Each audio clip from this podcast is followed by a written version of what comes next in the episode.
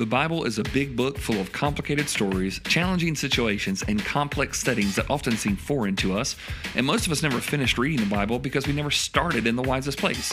It is important to know how you ought to progress. It's time to go the second mile in reading your Bible.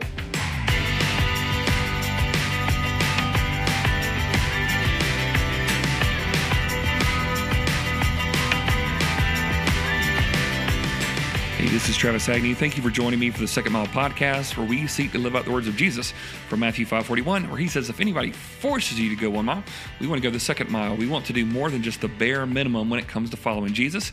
And to do that, we've got to know this Jesus and to know where he's going. And uh, he has given us a path to that. And it all centers around the truth that he has given us in his word, which to some people is the most frightening book in the entire world. And yet, it is God's uh, written letter to us to be able to help us understand who he is and also who we are and how we should live our lives in accordance to that.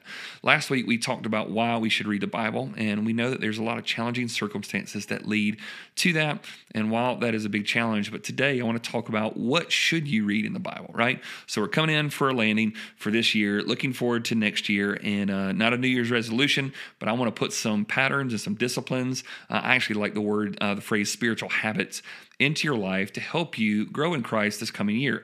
To do more than just the bare minimum, to do more than just kind of when you get in trouble, uh, reaching out for a desperate attempt to Scripture. We want to be able to really get through the Scriptures. Now, we talked last week about the danger of just kind of relying on devotions or just kind of one verse, kind of tweetable kind of portions of Scripture here and there.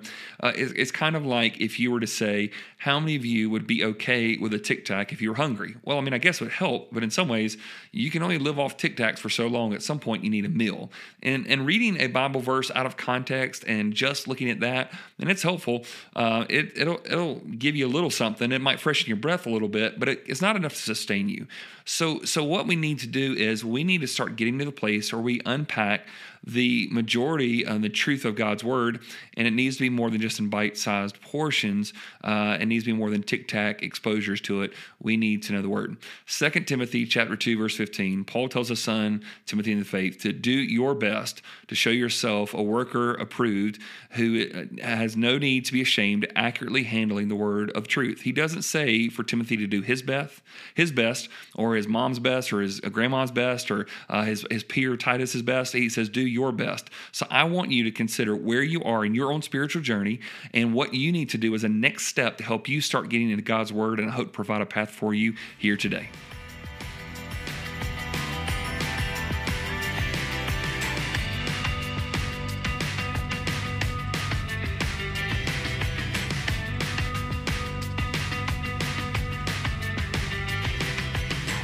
So, when we talk about what we should read in the Bible, I'm going to give you kind of a picture of something that's going on in our church right now that everybody's kind of really excited about. Uh, and it's still enough time in this year that if you or your church or your ministry wants to jump in and join with us, uh, that's great. And if you say there's not a lot of time, I promise you there is. Uh, and a plan is always better than no plan. And let me just kind of tell you where this came out.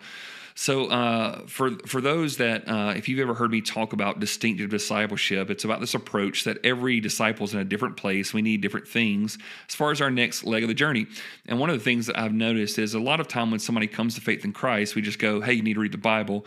And if somebody starts in Genesis and starts working their way through, they grow to fear the Bible, if not resent it, because the first few books of the Bible, honestly, are some of the most complex and difficult passages in the entire Bible to read.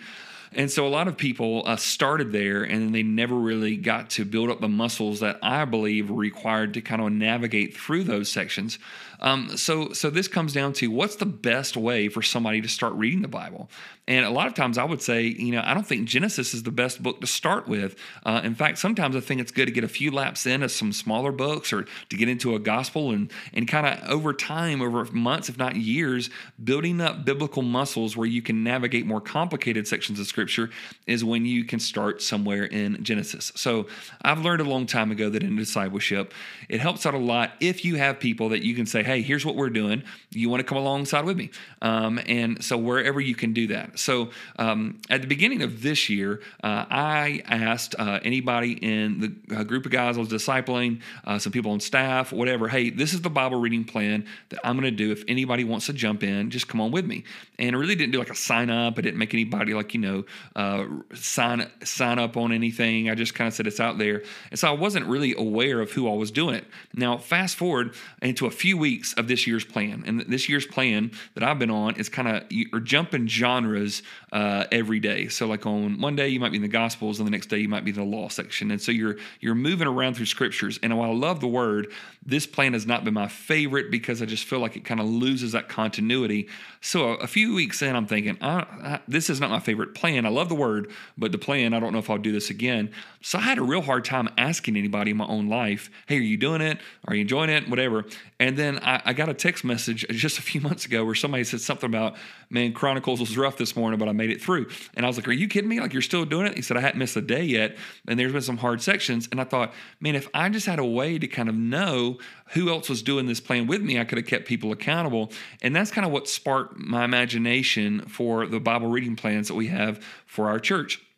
So we have just given out three Bible reading plans that will be next year, and they're kind of in different sizes. One you might say is a beginner level, another second is the intermediate level, the third might be more the advanced level, and uh, and just different places because all of us are at different places in our own walk. And if you try to get everybody in the in the um, church to read through the Bible in an entire year, you're going to lose the majority of the people because it's too big of a jump because it's kind of going couch to 5K and they're worried they're going to pull a muscle, which they probably will.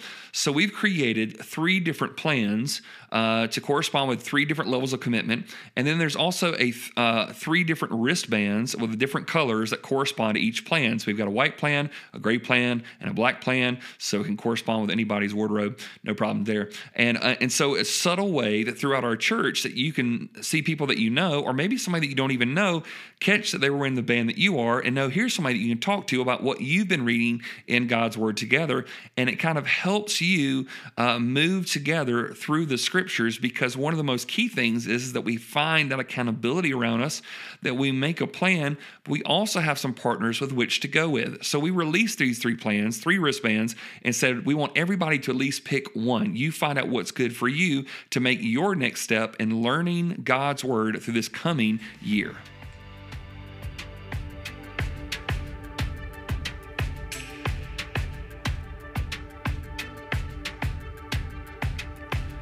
Now, if you say, well, wouldn't it be simpler if everybody got on the same page? It would be, uh, but you know what? You would have some people who were kind of advanced Bible students that wouldn't feel challenged, or you'd have some of these beginners get stalled out because it was too difficult. So, in these three plans, the first plan is just a biblical survey, which takes 15 verses a day uh, and walks through the major passages of the Bible. The second plan, the intermediate uh, gray plan for us, is the New Testament plus Psalms and Proverbs. Reading one chapter a day, you'd walk through the entire New Testament and all the Psalms and Proverbs. And then the black plan is uh, the entire Bible, Genesis through Revelation. It's three to four chapters a day. Now, in each of these, uh, the white, the gray, and the black, 15 verses, one chapter, three to four chapters. You've got six days on and Sundays off because Sunday, hopefully, you're going to be in God's Word anyway. And uh, so you're going to be reading whatever uh, you're doing as far as the sermon goes, or maybe in your group. But Sunday can also be a catch up day uh, if you need it. If you kind of fall behind along the way, it can help you kind of catch up where you need to. But so six days reading and one day to either read it at church or to catch up on something. But it gives everybody moving something through. And this is why I think it's so important. For someone who's never read the scriptures, too often they go, Oh, I need to read through the scripture. And so I'm going to read three to four chapters a day, and it's too challenging. I would much rather somebody read 15 verses a day and be consistent in it than try to read three chapters a day and get discouraged and walk away from it. So for us, in my home right now, now. I've got all three bands represented. Some people who were saying I'm doing 15 verses a day, some that I'm that some that are saying I'm doing one chapter a day, and some that are saying, all right, I'm gonna try to do three to four chapters a day and get through the entire Bible in a year. And so, what that allows us to do is to encourage one another in our home. It allows us to encourage one another in our group. It allows us to encourage one another in our church. And, and this is why it's so important when you say, What should I read in the Bible? Because the Bible is complicated, it goes back to this belief that I just cannot shake.